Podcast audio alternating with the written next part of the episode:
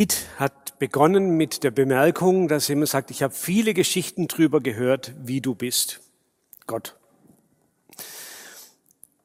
Und ich will euch jetzt eine Geschichte vorlesen, die was sagt, wie Gott ist oder wie Jesus ist. Was war das denn eigentlich für ein Kerl? Eine Geschichte, die vielleicht auch nachher gut zur Predigt passt. Ein Pharisäer lud Jesus zum Essen ein. Jesus ging in das Haus des Pharisäers und legte sich dort zu Tisch. In der Stadt lebte eine Frau, die als Sünderin bekannt war. Sie erfuhr, dass Jesus im Haus des Pharisäers zu Gast war. Mit einem Fläschchen voll kostbarem Salböl ging sie dorthin. Sie, die Frau trat von hinten an das Fußende des Polsters heran, auf dem Jesus lag. Sie weinte so sehr, dass seine Füße von ihren Tränen nass wurden. Mit ihrem Haar trocknete sie ihm die Füße, küsste sie und salbte sie mit einem Öl. Der Pharisäer, der Jesus eingeladen hatte, beobachtete das alles und sagte sich, wenn Jesus ein Prophet wäre, dann wüsste er doch, müsste er doch wissen, was für eine Frau ihn da berührt dass sie eine Sünderin ist. Da wandte sich Jesus an ihn und sagte, Simon, ich habe dir etwas zu sagen. Er antwortete, Lehrer, sprich. Jesus sagte, zwei Männer hatten Schulden bei einem Geldverleiher. Der eine schuldete ihm 500 Silberstücke, der andere 50. Da sie nicht zurückzahlen konnten, schenkte er beiden das Geld. Welcher von den beiden wird den Geldverleiher dafür wohl mehr lieben? Simon antwortete, ich nehme an, der, dem der Geldverleiher mehr geschenkt hat. Da sagte Jesus zu ihm, du hast recht. Dann drehte er sich zu der Frau um und sagte zu Simon, siehst du diese Frau? Ich kam in dein Haus und du hast mir kein Wasser für die Füße gebracht aber sie hat meine Füße mit ihren Tränen nass gemacht und mit ihren Haaren getrocknet. Du hast mir keinen Kuss zur Begrüßung gegeben, aber sie hat nicht aufgehört, mir die Füße zu küssen, seit ich hier bin. Du hast meinen Kopf nicht mit Öl gesalbt, aber sie hat meine Füße mit kostbarem Öl gesalbt. Deshalb sage ich dir, Ihre vielen Sünden sind ihr vergeben. Darum hat sie so viel Liebe gezeigt. Wem aber wenig vergeben wird, der zeigt auch nur wenig Liebe. Dann sagte Jesus zu der Frau, deine Sünden sind dir vergeben. Die anderen Gäste fragten sich, wer ist dieser Mann, der sogar Sünden vergibt? Aber Jesus sagte zu der Frau, dein Glaube hat dich gerettet, geh in Frieden. Ja, eine Geschichte, die zeigt, dass Jesus keine Berührungsschwierigkeiten hat, auch mit Leuten, die dick das Etikett Sünderin auf dem Kopf tragen. Ja, zum Anfang der Predigt ein Bild. Gastfreundliche Gemeinde. Unsere Landeskirche hat in diesem Jahr eine Arbeitshilfe, in dem letzten Jahr eine Arbeitshilfe herausgegeben, gastfreundliche Gemeinde. Da drin gibt's tolle Anregungen dazu, wie wir als Gemeinde bessere Gastgeber werden können für Menschen, die vielleicht zum ersten Mal da sind, vielleicht weil sie neu nach Freiburg gezogen sind oder auch weil sie neuen Interesse gefunden haben daran, sich mit Themen des Glaubens zu beschäftigen. Wir haben das Heft in der Gemeindeleitung angeschaut, zumindest zum Teil, und wir haben wieder mal, das tun wir immer wieder, über unsere Fähigkeit, auch unsere Lust, neue und fremde Besucherinnen hier in unserer Gemeinde willkommen zu heißen, diskutiert. Natürlich wollen wir alle gastfreundliche Gemeinde sein und jeden hier willkommen heißen. Aber schaffen wir das dann auch? Welche Leute passen denn hier rein? Wer fühlt sich wohl schnell los, dat, äh, schnell wohl hier bei uns? Das ist so die Sache, über die wir diskutiert haben. Und drunter gibt es vielleicht noch eine Sache, über die man nicht so offen diskutieren kann. Wen wollen wir eigentlich hier haben bei uns in der Gemeinde? Wer ist uns wirklich willkommen? Über wen freuen wir uns? Und muss womöglich jemand irgendwelche Maßstäbe erfüllen, um hier dazugehören zu dürfen, bis wir ihn richtig willkommen heißen? Schwierige Themen, die kaum aussprechbar sind.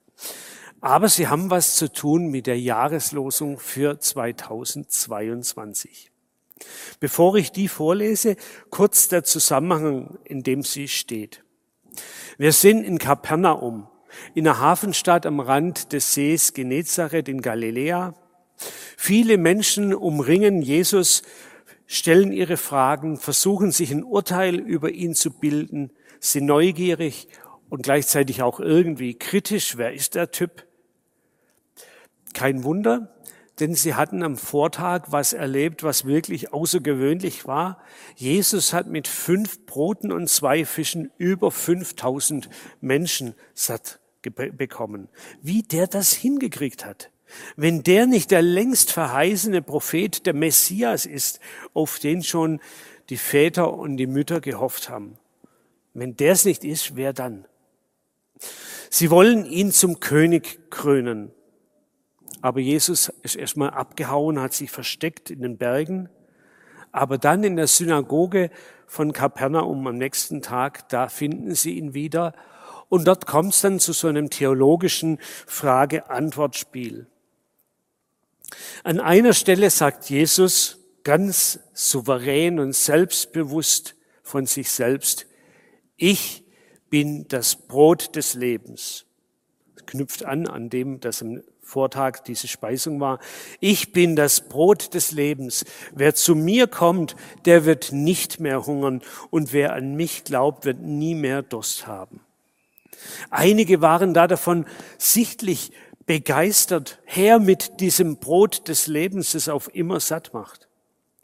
Andere schütteln den Kopf, sind verwirrt über diese kryptischen Aussagen von Jesus, verstehen nur Bahnhof. Und wieder andere finden, dass er viel zu viel dick aufträgt. Arrogante Anmaßung. Was bildet sich dieser Jesus ein? Eigentlich ist es ja fast schon Gotteslästerung, was er sagt. An Jesus und an seinem Anspruch, mehr als ein Mensch, mehr als ein Weisheitslehrer oder so ein Wundertäter zu sein, scheiden sich die Geister. Damals in Kapernaum und heute bei uns. Schon in der Einleitung, in der Weihnachtsgeschichte des Johannesevangeliums heißt es, er, Jesus, kam in die Welt, die ihm gehört, aber die Menschen dort nahmen ihn nicht auf. Das ist so die gemischte Stimmungslage, in die rein unsere Jahreslosung gehört. Eine Gruppe von Begeisterten, von Verwirrten und Wütenden sagt Jesus dann, alle, die mein Vater mir anvertraut, werden zu mir kommen. Und wer zu mir kommt, den werde ich nicht abweisen. Denn dazu bin ich vom Himmel herabgekommen, nicht um zu tun, was ich selbst will, sondern was der will, der mich beauftragt hat. Und das ist der Wille dessen, der mich beauftragt hat. Ich soll keinen von denen verlieren, die er mir anvertraut hat. Vielmehr soll ich sie alle am letzten Tag vom Tod auferwecken. Denn das ist der Wille meines Vaters. Alle, die den Sohn sehen und an ihn glauben, werden das ewige Leben erhalten. Am letzten Tag werde ich sie vom Tod erwecken. Ich habe euch mal so den ganzen Abschnitt ähm, als Folie gegeben, dass man so ein bisschen den Zusammenhang hat. Jesus unterstreicht hier nochmal ganz deutlich, ich bin im Auftrag des Herrn unterwegs. Ich führe den Willen Gottes aus. Und dieser Wille Gottes ist ewiges Leben. Für alle, die an Jesus glauben. Für alle. Deshalb sagt Jesus diesen Satz, der für dieses Jahr als Jahreslosung ausgewählt worden ist und hier fett gedruckt ist. Wer zu mir kommt, den werde ich nicht abweisen. Er der selber nicht angenommen wurde, der verkannt und verachtet wurde, der sagt zu den Menschen um sich rum, wer zu mir kommt, den werde ich nicht abweisen. Das klingt danach, ihr könnt einfach kommen, die Tür ist offen, Open House, für jeden, der will. Keine Ausweis und keine geistliche Impfpflicht, keine Taufscheinpflicht, keine Kirchensteuerpflicht, noch nicht mal ein Frömmigkeitszertifikat muss man vorweisen. Irgendwie ziemlich radikal, ziemlich niedrigschwellig. Man könnte auch sagen, ziemlich billig. Passt das wirklich? Darf man die Jahreslosung so auslegen, dass einfach jeder kommen kann zu Jesus? Naja, auf jeden Fall passt diese Auslegung zu der Geschichte, die wir vorhin gehört haben. Und zu der Geschichte mit Zachäus eigentlich auch. Und zu dem Gleichnis vom verlorenen Sohn irgendwie auch. Und dann gibt's noch die Geschichte mit Jesus und der Ehebrecherin, Jesus und Aussätzige, Jesus und Zöllner, Verbrecher, Huren, Römer, Sünder und Sünderinnen. Er begegnet ihnen. In der Zeit, in der alle gewohnt waren, dass es zwischen Gott und den Menschen einen Sicherheitsabstand braucht und nicht jeder kommen kann. Und dass man sich Gott nicht einfach so nähern darf, wenn man nicht vergehen will, hat Jesus sich im Namen Gottes mit Menschen beschäftigt, die religiös als disqualifiziert gegolten haben und keinen Platz in der frommen Gemeinde hatten. In einer Zeit, in der der Glaube für die Gläubigen in der Synagoge und im Tempel verhandelt wurde, wo man immer sehen konnte, wer drinnen ist und wer draußen ist, wer dazugehört und wer dazugehören darf und wer hier keinen Platz hat, hat Jesus in Privatwohnungen, auf den Straßen, auf Dorfplätzen gepredigt und den Glaube im wahrsten Sinne des Wortes und das Volk gebracht.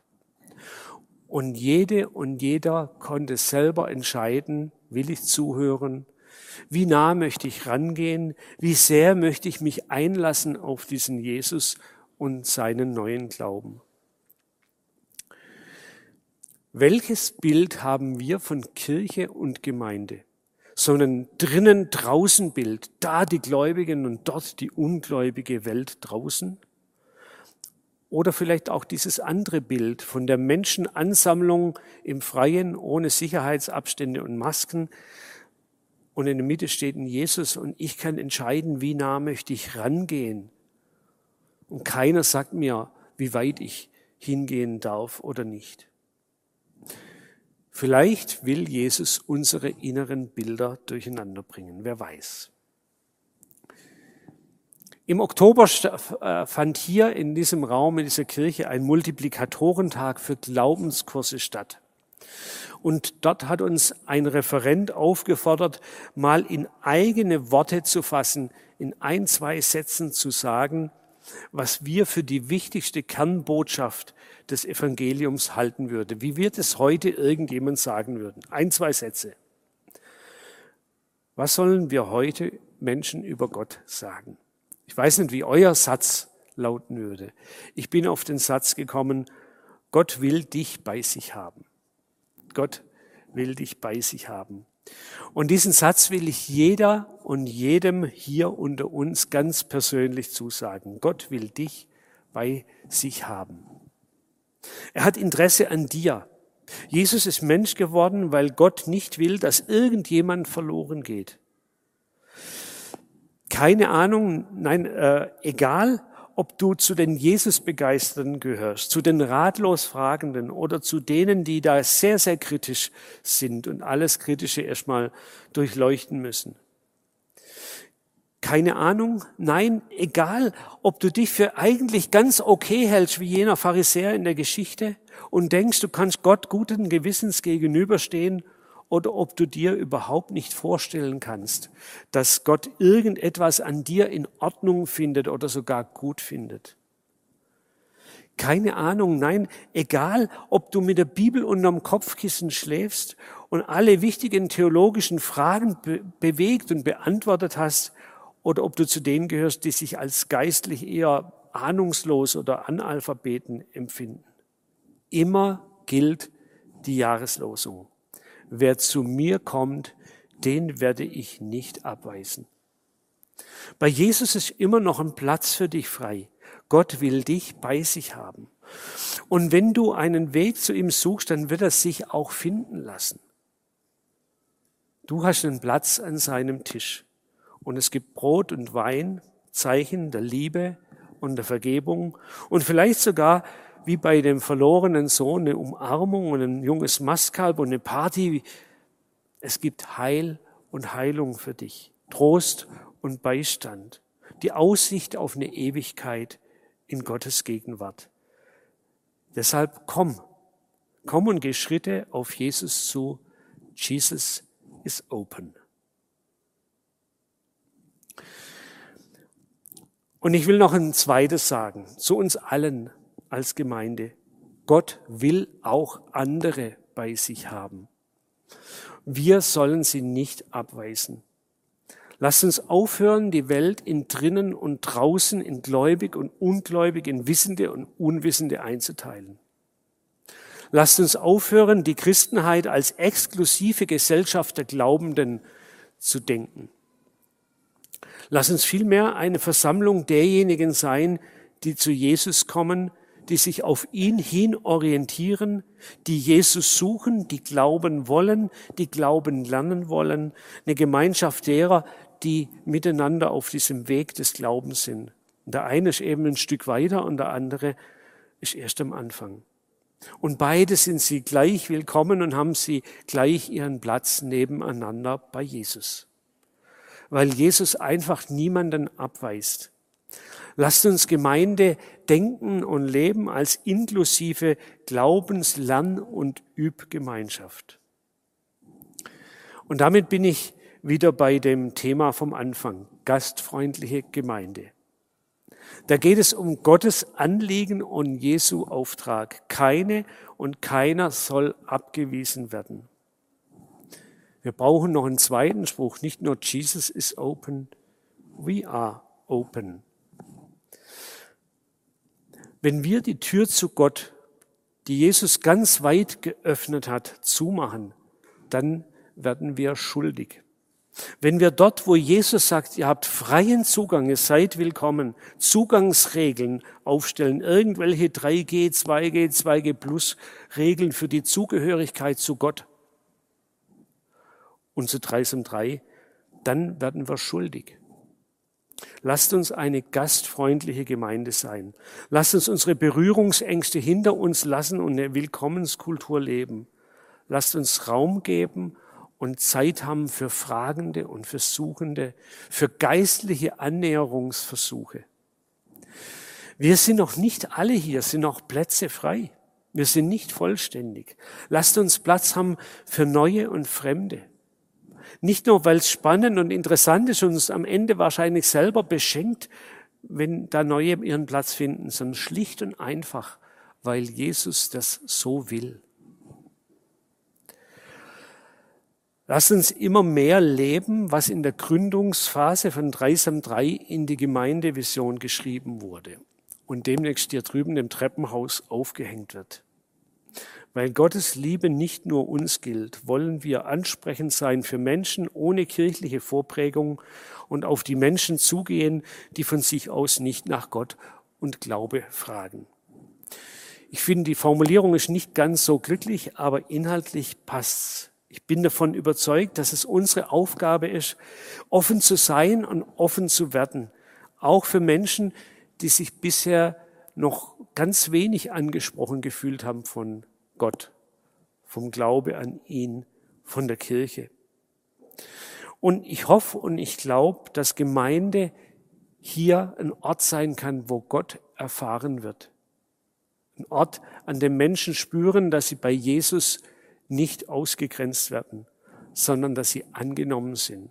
Ein Ort, an dem Glaube, an dem Gottvertrauen wachsen kann und an dem Jesus Nachfolge eingeübt werden kann. Ich wünsche uns, dass wir das 2022 gemeinsam erleben.